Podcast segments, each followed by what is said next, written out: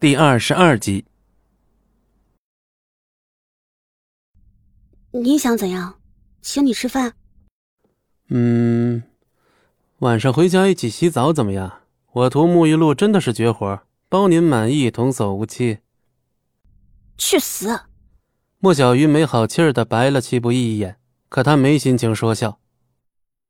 王老板马上就到，赖皮狗，我看你还能装到什么时候？别以为在牢里学了点三脚猫的功夫就怎么了不得了。莫小军就等着看戚不义的笑话。莫小军，脸不疼了？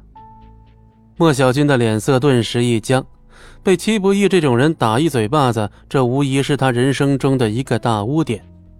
没多久，那位王老板到了。王老板，麻烦你亲自跑一趟了。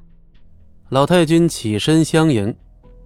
啊，没关系，这种事儿的确是当面说清楚的好，是我考虑不周了。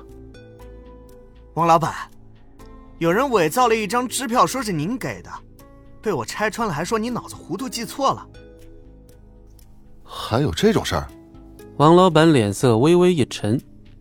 嗯嗯，好了，别说那些有的没的。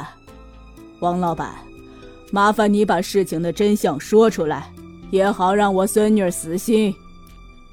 这时，莫小鱼忍不住了。王老板。我给你的材料分明已经当场验收了，怎么可能存在质量问题？你必须给我一个合理的解释。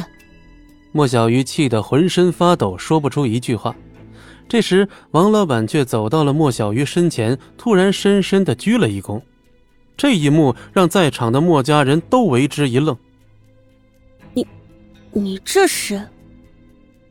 莫小姐，实在对不起啊，是我的员工搞错了，才会闹出这种乌龙，给你添麻烦了。此话一出，老太君不由露出一丝惊愕之色。王老板，你在说什么？可王老板却丝毫不理会，继续说：“为了弥补我的过错，我让人给你送来支票。可能是我今天太忙了，脑子的确是有些糊涂，居然把这事儿给忘了。还希望莫小姐不计前嫌，继续跟我合作。”这，呃，当然，我对您的信誉没有丝毫怀疑。啊。您不计较就好，这次我连合同都一起带来了。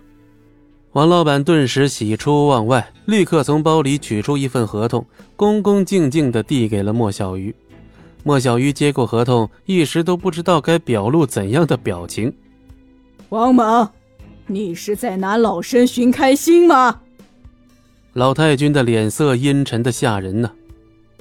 抱歉，的确是我的人弄错了。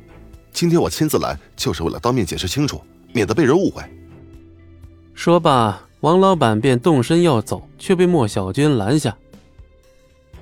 姓王的，说话可要负责任。王猛一把推开莫小军，根本不理会，径直走了出去。直到王猛回到车里，脸色这才松了下来，后背竟已经被冷汗浸透了。我已经照您的吩咐做了，庄老板那边。哦。庄老板，什么庄老板？